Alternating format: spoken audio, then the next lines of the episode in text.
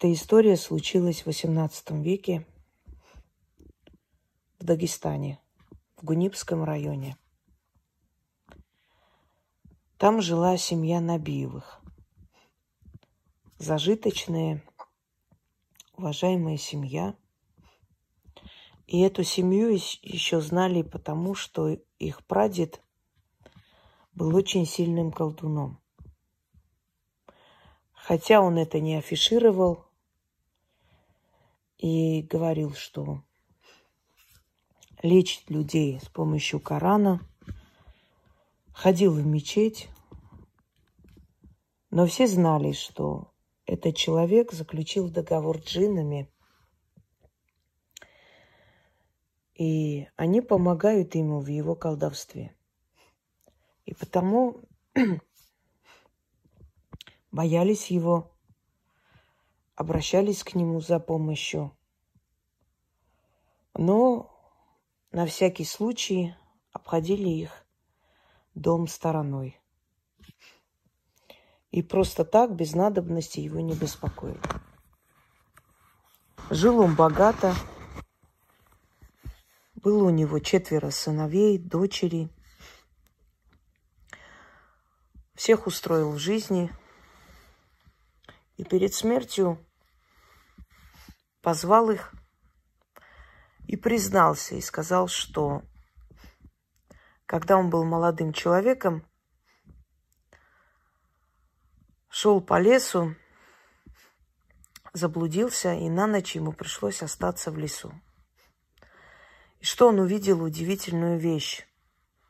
Он видел джиннов, которые плясали вокруг костра, звали его туда. Очень дружелюбно к нему были настроены. И сказали ему, что они хотят ему помочь, они хотят его сделать известным и богатым человеком, потому что знают, что он сирота, что он обижен судьбой, и очень хотят его наградить определенной силой и умением. А взамен просили только одно – уважать их, время от времени приносить им жертву, приносить жертву животных, сладости. И, собственно говоря, служить им – и отец семейства сказал своим сыновьям, точнее указал то место, где в лесу ему встретились жены. И попросил их время от времени приносить им жертву. Идти туда и в память о нем поприветствовать джинов, оставить им кушанье, чтобы они помогали его семье он сообщил им, что они всегда будут хорошо жить, и они действительно жили богато. У них были огромные отары овец. Э, они были знатные мастеровые, у них были огромные дома. Это была очень большая зажиточная семья. И чтобы дальше жить так, и чтобы иметь покровительство джинов и помощь их, Обязательно нужно не забывать благодарить их. Иногда ходить туда, в то место, где они встретили их отца, и поблагодарить их за все блага, которые они получают от жизни. Сыновья обещали отцу так и сделать. Он ушел в мир иной, они его с честью с почестями похоронили. И, собственно говоря, время от времени шли туда, действительно приносили жертвы, оставляли там сладости, благодарили их своими словами для того, чтобы джины дальше покровительствовали их семье. Но один из сыновей как-то решил собрать семейный совет и объявил, что он больше туда ходить не будет, и что он хочет подальше держаться от этой силы, что это не самая хорошая, не самая добрая сила, и мы не имеем права, сказал он, идти на поклон к джинам. Однако второй брат возразил, говоря ему о том, что даже в исламе сказано, что это великая сила, и не стоит этим пренебречь. И мы не поклоняемся им, сказал он. Мы просто благодарим их за то, что они помогают нам в нашем деле и в наших семьях. Все же возразил Ибрагим, так звали младшего брата. Я больше туда ходить не буду, я больше им никакие жертвы приносить не буду и благодарить тоже не буду. Не их заслуга, что я хорошо живу, сказал он, а моя. Я тружусь день и ночь, вот и живу хорошо. А все это сказки, бредни нашего отца, в которого вы сами поверили. Естественно, другие сыновья возразили, потому что они знали, что много лет к отцу приходили люди и получали от него исцеление, помощь.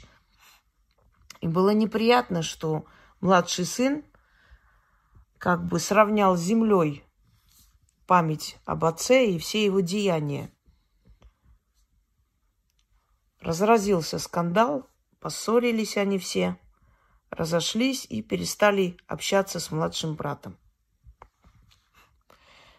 И как обычно все собрались, договорились, опять пошли в лес, принесли жертву, джиннам поблагодарили, вернулись обратно. А младший брат не пошел с ними. И тогда во сне пришел к нему джин и сказал, я сделал столько добра и твоему отцу, и твоим братьям, и тебе. И ты так неблагодарно себя повел. Более того, сказал Джин, ты еще и оскорбил меня. Я пришел в твой дом ночью, хотел отомстить тебе, но увидев твою красавицу дочь, полюбил ее, и ради нее вас всех пощадил. Но твоя дочь станет моей, и я ее никому не отдам. Сказал Джин, отвернулся и ушел. Ибрагим ужасно испугался.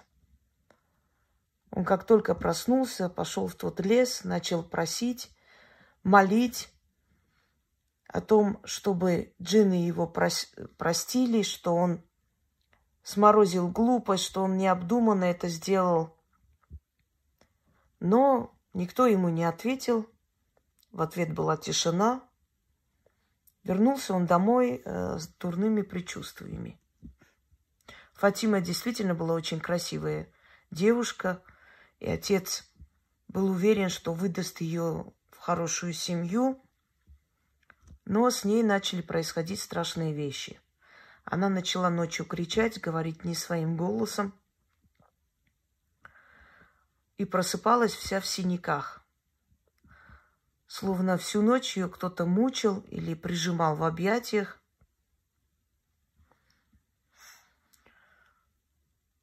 Сначала семья это скрывала. Но шило в мешке не утаишь. Со временем такие явления начали становиться все более частыми – и когда-то при всем народе она ударилась, начала биться в припадках и кричать какие-то непонятные слова на непонятном языке. Мула этого селения взялся спасти девушку от джина. Действительно, некоторое время он уходил, потом через некоторое время возвращался назад – у Ибрагима начались другие бедствия. Волки напали на его стадо и практически разодрали всех овец. Потом в доме случился пожар.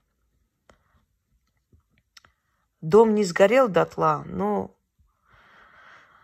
осталась маленькая комната, в котором они начали ютиться все вместе. И вот бедствия сыпались, как из рога изобилия. И сколько Ибрагим не ходил, не умолял и не просил джинов, они были безучастны. И в какой-то момент, отчаявшись, он сказал, что же мне нужно делать, чтобы искупить свою вину? И снова Джин пришел во сне к нему и сказал ему, приведешь свою дочь в такой-то день, оставишь на том месте, где мы приносим, где вы приносите жертву, отвернешься и уйдешь. Он очень долго не хотел этого делать, но понимал, что вся семья уже подвержена такой опасности, что они друг за другом умрут, ничего не останется. А он был человек тщеславный, он хотел жить хорошо, он привык к хорошей и богатой жизни. И вот Ибрагим решил пожертвовать своей дочерью.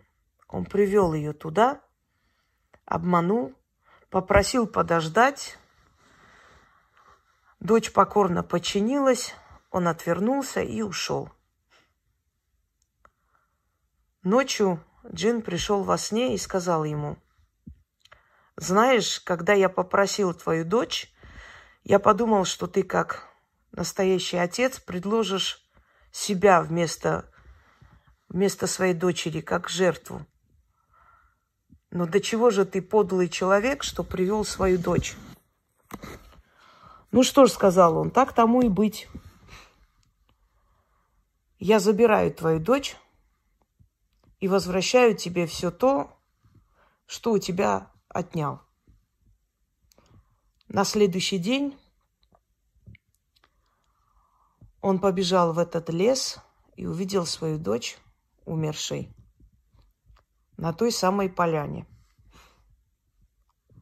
Забрал ее домой, испугавшись родных и близких, не рассказал то, что он с ней сделал – ну что ж теперь, Фатиму похоронили, оплакивали. И действительно, через некоторое время, за короткое время, Ибрагим восстановил свой дом, обратно вернул свое имущество. Друг за другом удачные, э, удачные моменты начали приходить в жизнь этого человека – он разбогател и стал жить намного лучше, чем его братья. И вот тогда, когда он решил, что дело сделано, что все уже вернулось назад, можно жить спокойно, ни о чем не тужить. Ночью он услышал, как стучатся в двери – Точнее, как стучаться в калитку. И, посмотрев с окна, увидел свою дочь, которая просила отца пустить ее домой. Он охладел от страха, и это видел не только он, но и домочадцы.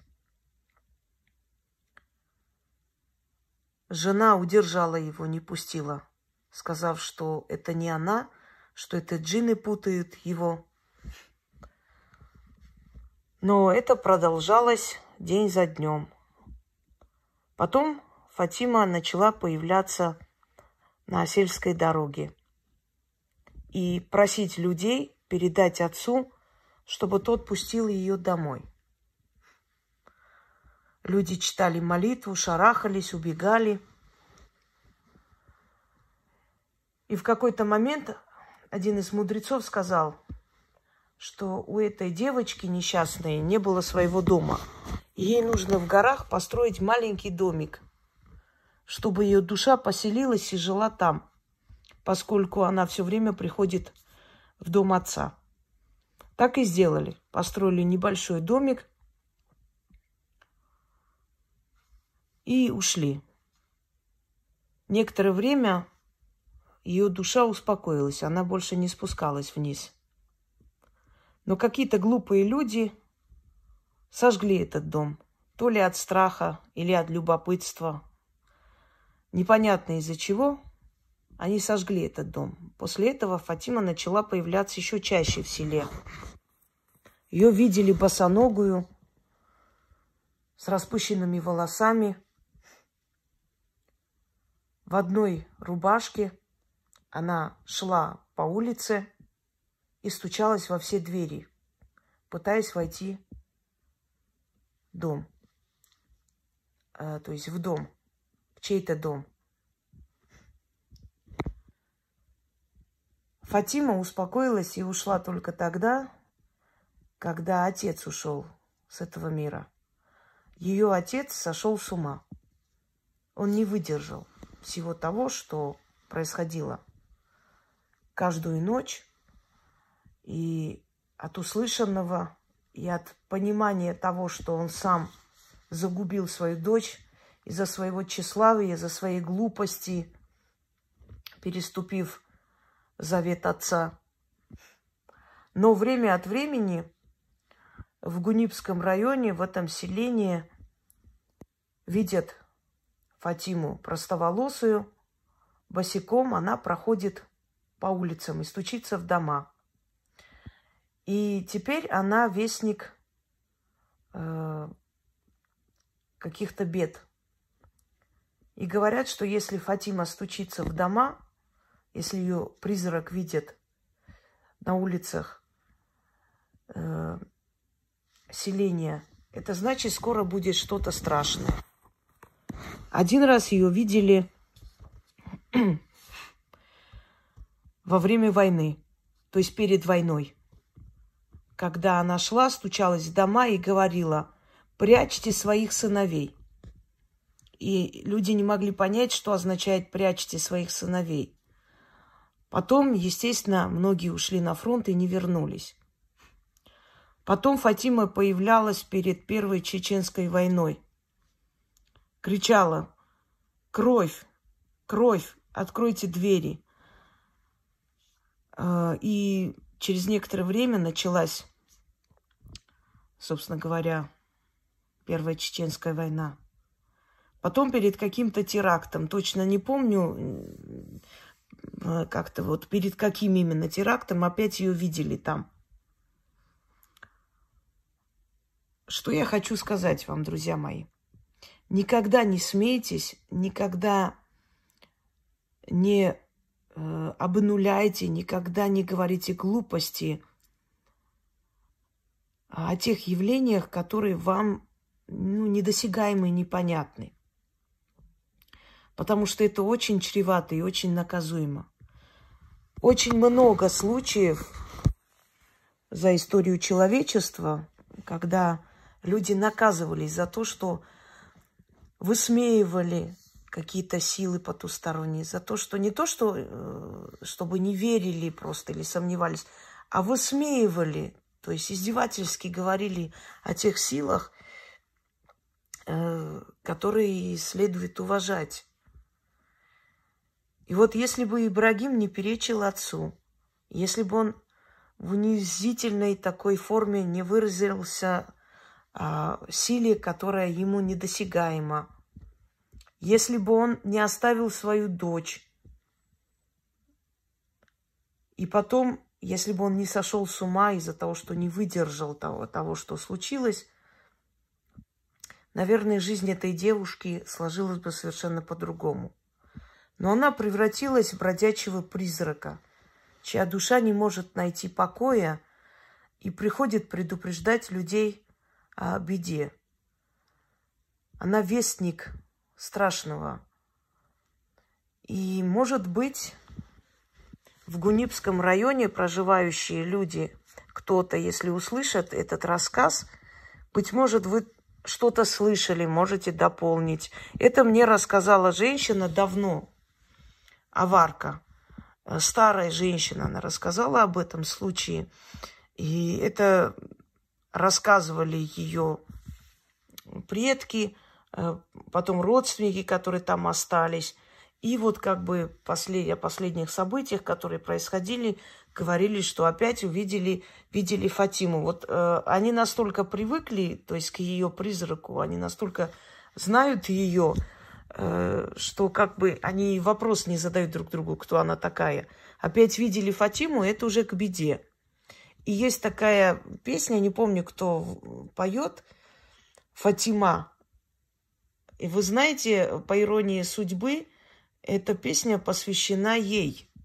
То есть человек, услышав о очень, об очень красивой девушке, которая жила в горах, Фатима, не разобравшись, о ком речь, о чем, взял и написал эту песню. И теперь эту песню поет, не понимая, какая трагическая судьба была у прототипа этой песни и как все, собственно говоря, плохо закончилось. Сделайте выводы для себя и будьте осторожны в выражениях, словах, в каких-то шутках. Будьте осторожны. Нас слышат, видят, и если мы переступаем грань, нас наказывают. Всем удачи!